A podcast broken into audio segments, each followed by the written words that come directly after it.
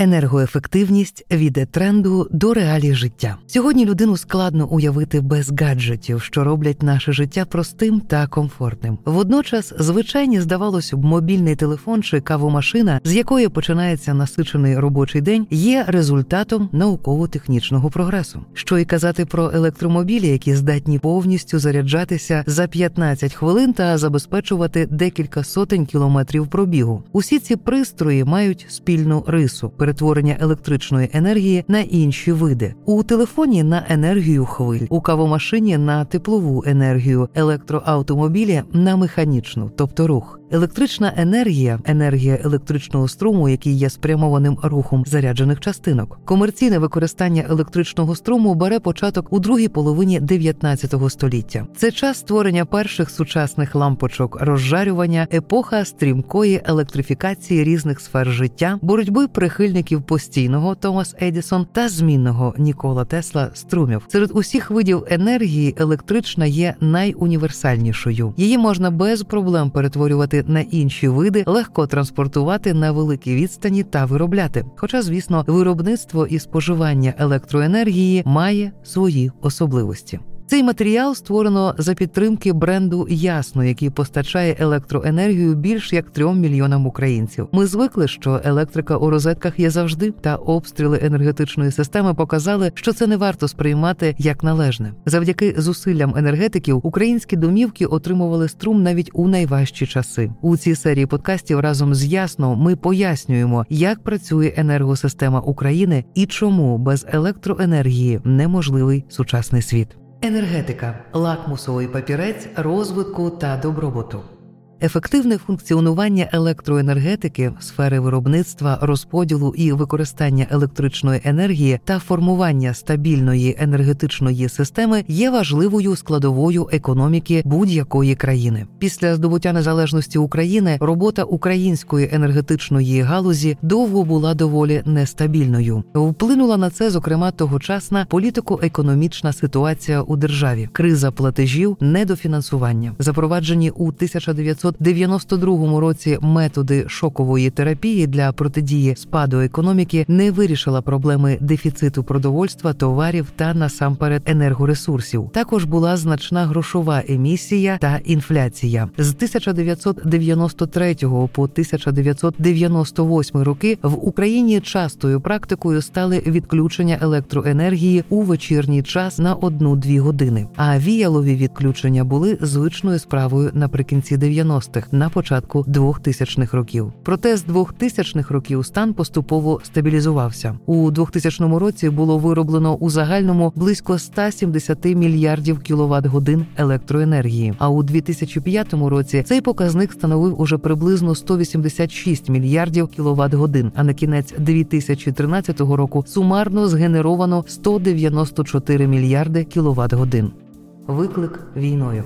З 2014 року енергетика України опинилася у надскладних умовах. Загальне виробництво електроенергії України на кінець 2014 року становило близько 182,8 мільярда кіловат годин нижче за рівень 2005 року. З них 62% припадало на теплові електростанції, 25% на атомні електростанції, 9% на гідроелектростанції та понад відсоток на інші види. Попри це, у лютому 2022 року українська енергетична система була доволі самодостатньою. До початку повномасштабного вторгнення Україна позбулася залежності від російського газу, однак зберігала залежність від імпорту певних видів палива. Держава забезпечувала себе власними ресурсами у вугіллі на 75%, а близько 70% електроенергії виробляли за рахунок атомної, гідро і відновлюваної генерації. На атомні електростанції припадало вже до 55% від загальної кількості генерації, понад 23% на теплові електростанції та теплоцентралі. Понад 6% виробництва було отримано від гідроенергії, 8% сонячної, вітрової та біогенерації, 1% від інших відновлюваних джерел енергії. Загалом на кінець 2021 року загальна генерація електроенергії становила близько 156,8 2,6 мільярда кіловат годин. Повномасштабне вторгнення створило нові виклики від захоплення АЕС до пошкодження критичної інфраструктури. Під час бойових дій було зруйновано близько 4% генеруючих потужностей енергетики. Ще 35% перебуває на окупованих територіях. Запорізька АЕС, що є найбільшою атомною станцією Європи, становить 43% від загальної виробничої потужності усіх українських атомних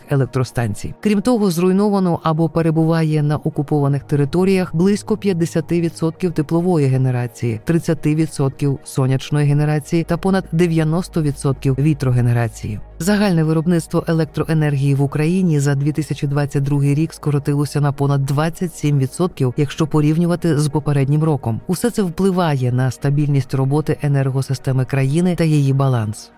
Споживачі незмінні. Основними споживачами електроенергії незмінно залишаються промисловість, зокрема металургійна, нафтохімічна, машинобудівна та населення. У промисловому секторі більшість втрат зазнала саме металургійна. Причин безліч руйнування підприємств, втрата таких металургійних гігантів, як Азовсталь та Маріупольський медкомбінат, на які припадало 40% виробництва української сталі, так і втрати логістичних ланцюжків, відтік кадрів тощо. Характерно, що на сьогодні через значний значний спад виробництва населення стає основним споживачем електроенергії, і цей показник неупинно росте. Тому постає питання підвищення власної енергоефективності кожного, що дозволить споживати меншу кількість енергії, а з іншого боку, знизити вартість комунальних послуг, що теж актуально в реаліях нашого життя.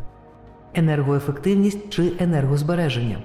Енергоефективність спрямована на раціональне використання та економічне витрачання енергії та енергетичних ресурсів. Вирішити проблему ефективного використання енергії можливо лише запровадженням сучасних технологій та обладнання. Натомість, схожим, але відмінним є принцип енергозбереження, зменшення споживання, а відповідно і витрачання енергії за рахунок скорочення використання її кількості, наприклад, зменшення електроспоживання через вимкнення зайвих електро приладів, елементів освітлення, енергозбереження, а заощадження через заміну старих лампочок розжарювання чи газорозрядних на сучасні світлодіодні енергоефективність.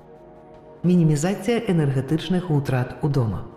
Енергозбереження вдома це насамперед економія тепла та електроенергії. Близько 70% усієї електроенергії витрачається на опалення, 15% на освітлення, а решта на приготування їжі та побутові потреби. НЕК Укренерго радить скорочувати використання електроенергії у ранкові та вечірні години, на які припадає пік енергоспоживання Україні. Саме у цей час, коли вся родина вдома, хтось збирається на роботу, а хтось готується до навчання, одночасно одночасно ввімкнена велика кількість побутових приладів: праска, бойлер, телевізор, комп'ютер та горить світло. Узимку це ще обігрівачі, каміни, улітку, кондиціонери. Не забуваємо і про кухонну техніку, мікрохвильовка, холодильник тощо. Як зберегти енергію?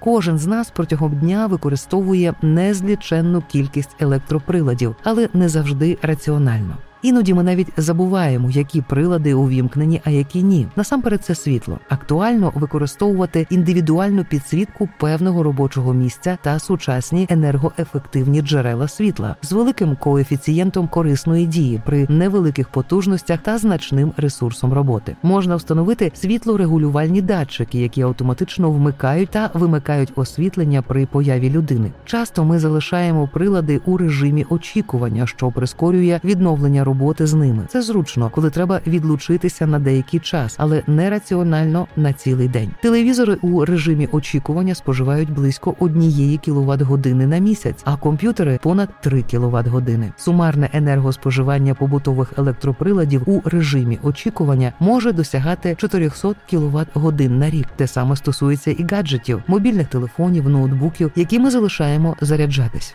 Не забуваємо і про клас енергоефективності приладу. Побутові електроприлади мають спеціальне маркування від класу A до G. Клас A++ найбільш енергоефективний. A+, A, B, C, D, G менш енергоефективні. Техніка класу A або A+, зменшує споживання електроенергії, якщо порівнювати з приладами класу B. Деякі прилади мають певні особливості експлуатації. Так, холодильник задля більшої ефективності не треба встановлювати біля газової плити або опалювальних приладів. У приміщенні, де температура досягає 30 градусів, холодильник споживає удвічі більше електроенергії. При неповному завантаженні пральної чи посудомийної машини перевитрати електроенергії становитимуть 10-15%, а кондиціонер слід вмикати при повністю закритих вікнах та дверях. Бойлери та інші нагрівні прилади є найбільш потужними у побуті, тому слід розумно підходити до їх використання. Краще взагалі вимикати, якщо немає потреби нагального використання. Загалом зимовий період є найбільш важким з точки зору енергетики. Короткий світловий день та низькі температури змушують активно витрачати електроенергію. Енергоефективність та енергозбереження особиста справа кожного, але кожен має безпосередній вплив на загальний стан. Добробут у загальному буде визначати добробут кожного.